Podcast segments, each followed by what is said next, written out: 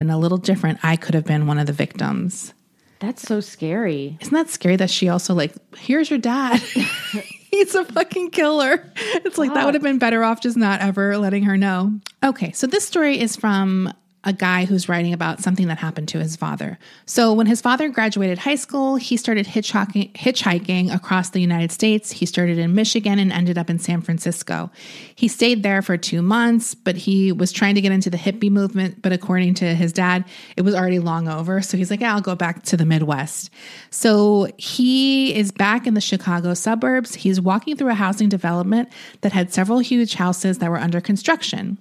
So he said that a pickup truck came around the corner. Um, he put his thumb out and the truck stopped and he got in. He said the truck had a company decal on the side and he assumed the guy driving was doing work on one of the houses in that neighborhood. He described the man as pudgy with a mustache and dark hair. He said the guy told him he ran a construction company and asked if my dad was looking for work. My dad told him he could use the money and the guy said he could stay at his house for the night and get on the job the next morning. All was going well until the guy started making sexual advances. My dad never went into the detail of what the tr- di- driver tried to make him do. My dad told him to stop the truck, and the guy sped up for a bit. And when he had to slow down to go around a curve, my dad saw his way out. He grabbed his bag and opened the door and bailed out of the truck, landing in a nearby ditch. He said he laid there for a few minutes waiting to see if the truck was going to come back around.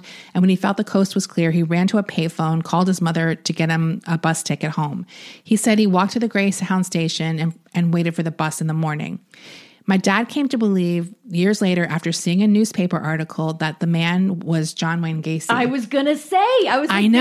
John Wayne Gacy. Definitely. He said he recognized the picture in the paper and just connected the dots.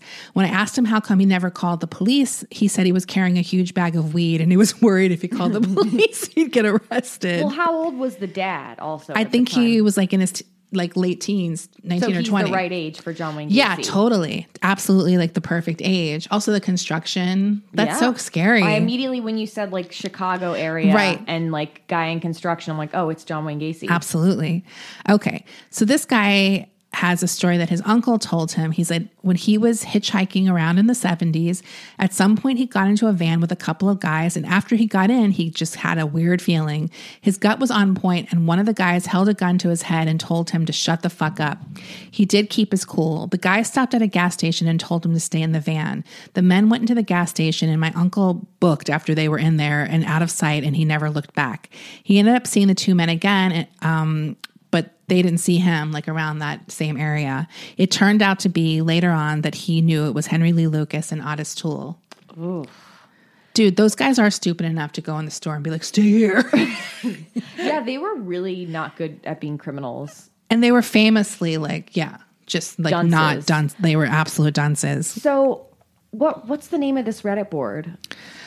It's several, cer- there's not a specific board. It's just people who are like, who's had some creepy encounters? Like there isn't a board um, It's devoted to it. various? It's various a ones. Yeah. shit? Yeah. I was like, I want to check out this. I know it should be a board. subreddit. No, it's not a subreddit. I shouldn't have called it a board, but it's just like individual questions. There's like several si- sites. I think some of them were in like a board that was just like serial killers. So you know those topics. Every once in a while, people are like, "Has anyone had a connection to one?" I mean, I read the Reddit true crime. I should follow stuff. more boards because I just will randomly search stuff. I don't follow. A, I only follow like a few boards, like The Sopranos and Unresolved Mysteries, which I like. Uh, Yeah, I, I've I've looked at the unresolved mysteries, but I like the general true crime one just because it has like updates about cases and stuff. And then of course I follow all the TLC. boards. Oh, right. Like I follow the 90 Day Fiance, whatever. Yeah. I, I want to, I'm like really into Reddit and I just don't, I don't have it down. Reddit honestly has so much more chill than Twitter. I think I initially just thought Reddit was like a cesspool and I, I'm sure there are boards that are that. Of course. But then I, I didn't realize how much good stuff is there. So I kind of avoided it for a really long time. So this story is from late 2010. This guy said he went out on the town with his friends to get drunk as people do. At one point in the night, I managed to get separated from them and with